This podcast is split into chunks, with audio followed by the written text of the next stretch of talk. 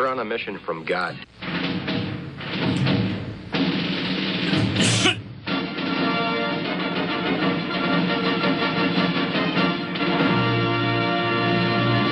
And now for something completely different.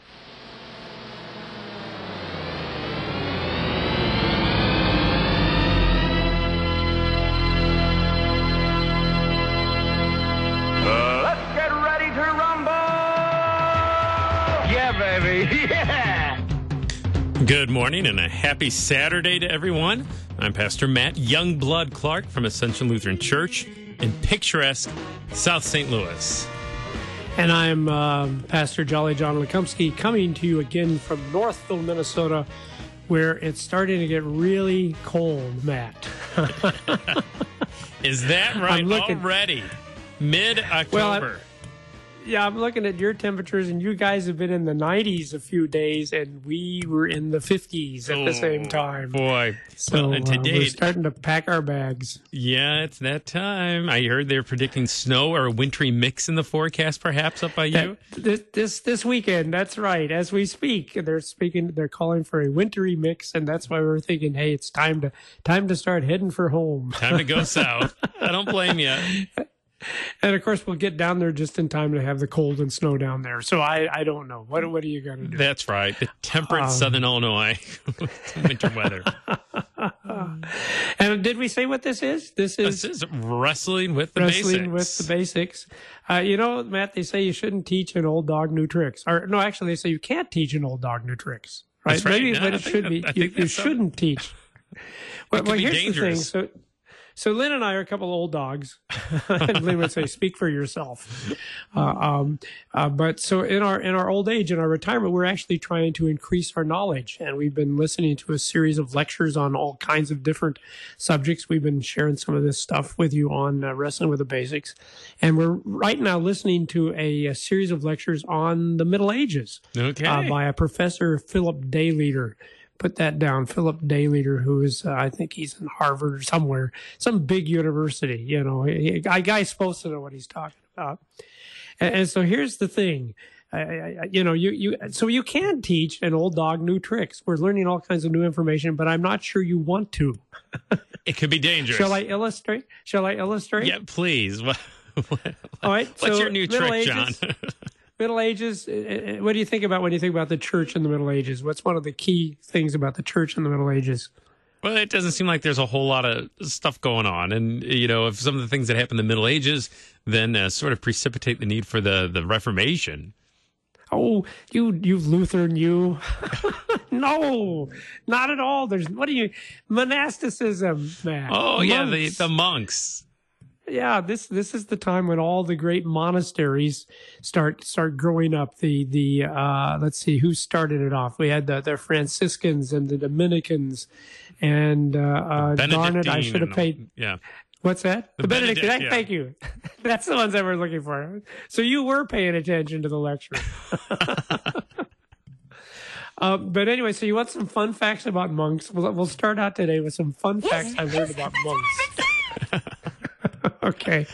So for one thing, there was a group of that's that's Go probably ahead. why most people tuned in this morning, John, hoping for fun facts about monks, and you do not disappoint. so so the Benedictines, start with the Benedictines. There was actually a branch of Benedictines who wore no underwear. they felt underwear somehow made them less holy. it was not what God would want for you to wear underwear. So they, they did not wear any underwear at all. okay. Can you imagine all these monks going commando? They swore off wealth. They swore off underwear. That's, right. great. That's great. That's right. What a sacrifice. Chastity, poverty, and no underwear. And underwear. did you did not know that was part of the Benedictine rule? That's right. art. Incredible. Here- Here's here's a better one. The Franciscans, the Franciscans, and, and and this was actually part of their their belief that you should not plan. Uh, uh, Saint Francis of Assisi felt if you make plans, it shows you're not trusting, you're not putting your faith in God. So one of their hallmarks is they made no plans. so what some again, this is not all Franciscans, Yeah. please. If there's any Franciscans listening to us, we know that this was only a minority. But there were some Franciscans who would get up in the beginning of the day, they would spin themselves around until they fell down, and then whatever direction their head was pointing, that's where they would head out for the day. Spin the monk. That's great. I, I've been a Franciscan. I did not realize that. I'm Without thinking, knowing it. Well, that's how I start my day. that pretty much sums up your ministry. Yeah, exactly. Throw yourself on the floor, spin around, and then and head out. see where you end up. Um, so that's that's the stuff that probably we really didn't need to know. But I did run across a really, really significant thing, I think, for our, our understanding of the Bible from this study by Dr. Philip Daileader. Um, tell us what you know about the word doulos. You know the word doulos, Matt? Tell us what you know about the word doulos. And I'm going to cough while you're doing that. All right. All right. Thanks, John.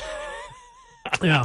Doulos. So that's a Greek word, a Greek word that's usually translated as slave in the Bible. Not always, I don't Right. think, but but usually as slave. All right. Now that, thank you, Matt. That's the issue. Because it does mean slave. Uh, 1 Corinthians 12, 13, uh, we are told for one spirit we are all baptized into one body, Jews or Greeks, slaves, douloses are free, and all were made to drink of one spirit. And that is the meaning of the word doulos. It is, and and that's a perfect uh, verse to illustrate it because uh, a slave is one who is not free. Um, the, the definition, the simple definition of slave is that uh, you you are you you do not own yourself. You are somebody else's property. Your very being belongs to someone else, and, and you have no options. You you do things because you are ordered to, because you're commanded to. It is not a matter of your will. It's not something that you do because you want to. No, you do it because you have to. That is the very definition of a doulos. Now, now you pointed out, Matt, uh, that that's not how that word is always translated. You want to venture a guess what what is how that word is sometimes translated, Matt? I, I'm actually putting you on the spot here. I know, but do you Uh, have any idea? Servant, I believe. You know, so oftentimes slave, but sometimes a servant. Right, right. Uh, but but but see, the thing is, Matt, that there's plenty other good words for servant in the Bible. It's not like the Greeks didn't have a word for servant. Um, Matthew twenty three eleven, uh, your namesake there, uh, the greatest among you shall be your servant. And it's not it's not doulos there. No, no, it's not that we're supposed to be slaves of people around us. It is di- diakonos. I hope I'm pronouncing that right. Diakonos. Uh, diaconate, we get deacons. That's right. Uh, and so it does mean, yeah, you, you're helping people, you're serving people. That's the word for a servant. Uh, but doulos in the Greek never ever means that. And I want to I want to share a passage with people that I think illustrates how it. No, it, it, it's not servant. You you can do that in the English if you want, but it's not actually what the Bible says. Do you have you have your Bible handy there, Matt? I do at all times, How about- John. of course. A We're a Bible study show. We probably should have a Bible handy. Uh, Luke 17, 7 through 10, Yes. a parable of Jesus. Okay. Um, Jesus says, uh, Will any one of you who has a servant plowing or keeping sheep say to him when he has come in from the field, Come at once and recline at table?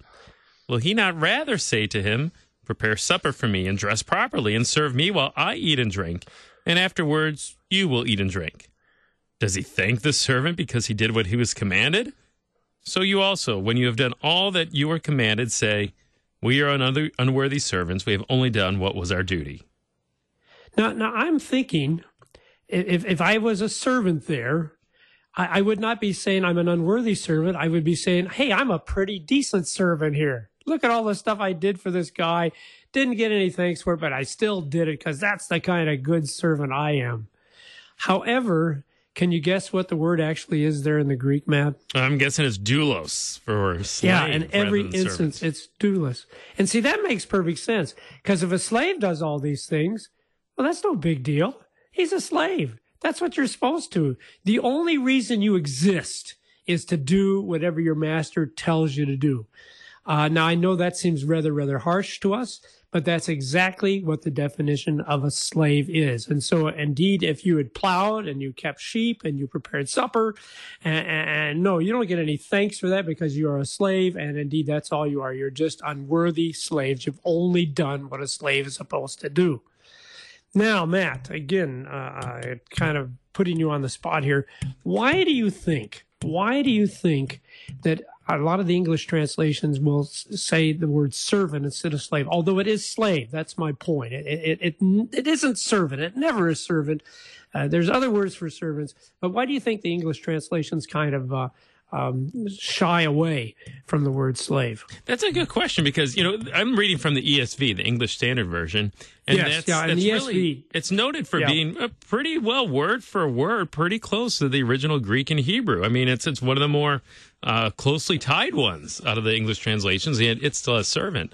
You know, one of the things perhaps is just culturally, I think we have a lot wrapped up in that word slave. Uh, in the English speaking world today, and America in particular, perhaps, when we hear that word slave, and so uh, maybe just to gloss over that word and some of the baggage that it contains, they use the word servant. And and and it's interesting uh, uh, when when for our listeners when when you're done here, uh, uh, uh, go to your computer and Google ESV and slave. Google those two words, and you will get a really neat uh, video clip. I think it's only like four or five minutes long of the committee discussing what word they should use in the Bible for doulos. Uh, and, and it's exactly what you said, Matt. That, that was their concern. There's a kind of a history, uh, a baggage that goes along with slavery because of what we experienced here in America. And, and, and the, the logic was that, well, you know, this isn't what slavery was like in the days of Jesus. In fact, uh, one of the words the ESV likes to use is bond servant. And the idea is, well, yeah, you'd be a slave for a little while, and then eventually you'd be able to buy your freedom. So, you know, it's not like it was here uh, in, in the United States where you were treated like you were cattle and, and, and all of that. Well, well, here's the thing, and, again, this is where teaching a, an old dog new tricks can be a problem. Uh, they're, they're absolutely wrong. According to Professor uh, Daileader, no, no, uh, slavery in the days of Jesus was maybe even worse. And I don't know how it could be any worse than what people experienced in our country, but it was not. It was not a good thing. Uh, there are a handful of instances where you do hear stories of, of uh, slaves that were set free because they had a very uh, bene- benemis- uh, what am I trying to say? A, a good master.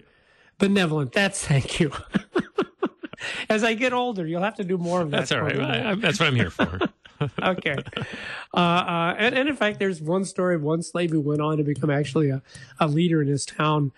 But that's the exception. That is not the experience of most slaves in the days of Jesus. Um, Professor Daileader is, is pointed out how, uh, especially the agricultural slaves and, and the slaves that worked in mines, they, they were not allowed to have families. They, they lived in a barracks they, their whole existence was just to get up and work 12 hours a day for their masters. And when they got too old or too weak, basically they, they were worked until they died and then they'd be replaced with some other uh, slaves. And, and slaves, again, were just like slaves here. Uh, these are people that are taken captive from other nations. They're people that are literally sold uh, as if they're property. In fact, the Latin word for slave was no person. Isn't that ironic? That's Yeah, the power. yeah. They were literally not considered to be persons, which was the sad thing that we did in our country as well.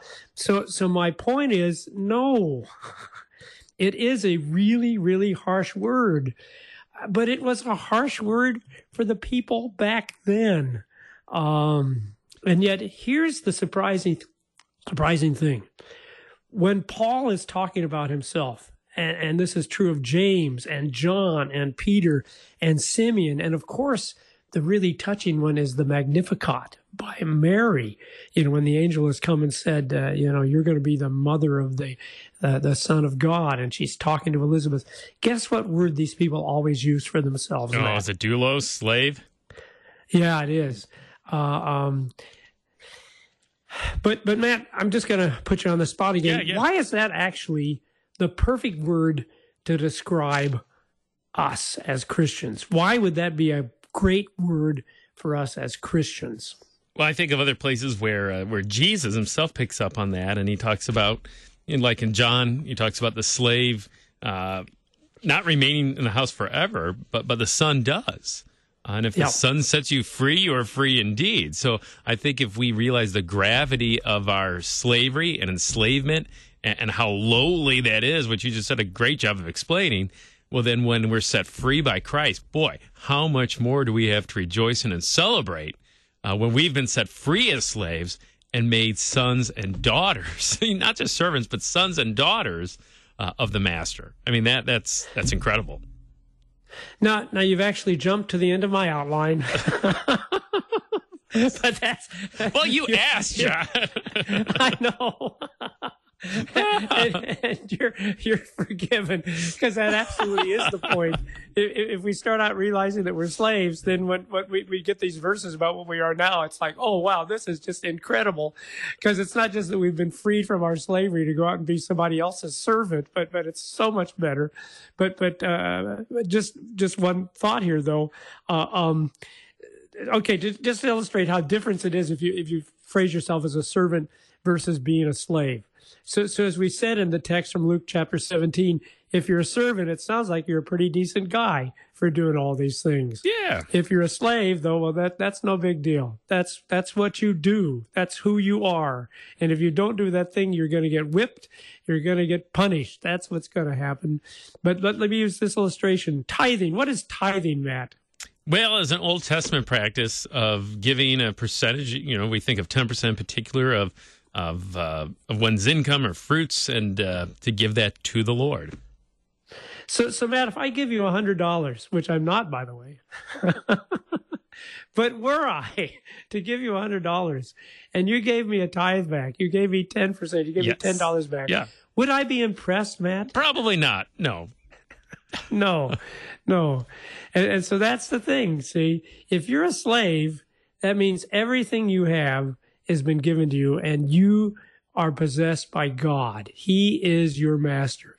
And so if you think it's a big deal that you gave 10% back to him, that is no big deal at all because it all belongs to him. You belong to him. You owe him everything. See? Yeah.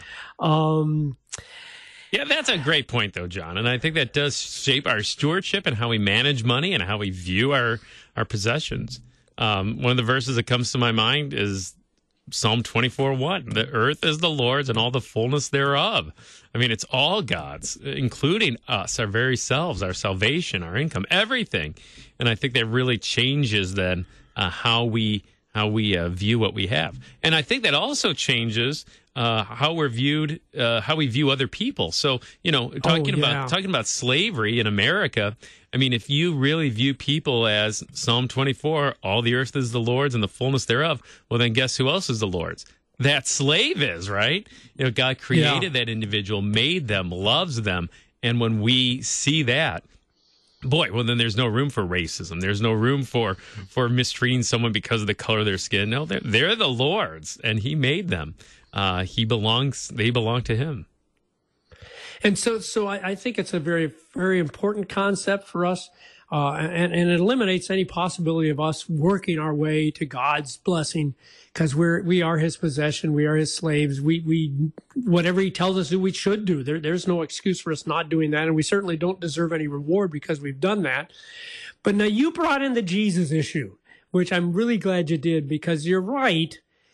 We're not slaves anymore, are we, Matt? Um, do you remember the passage in Philippians 2 7 where it speaks of Jesus and says, But he emptied himself by taking the form of a servant, Oh, yeah, being born in the likeness of men?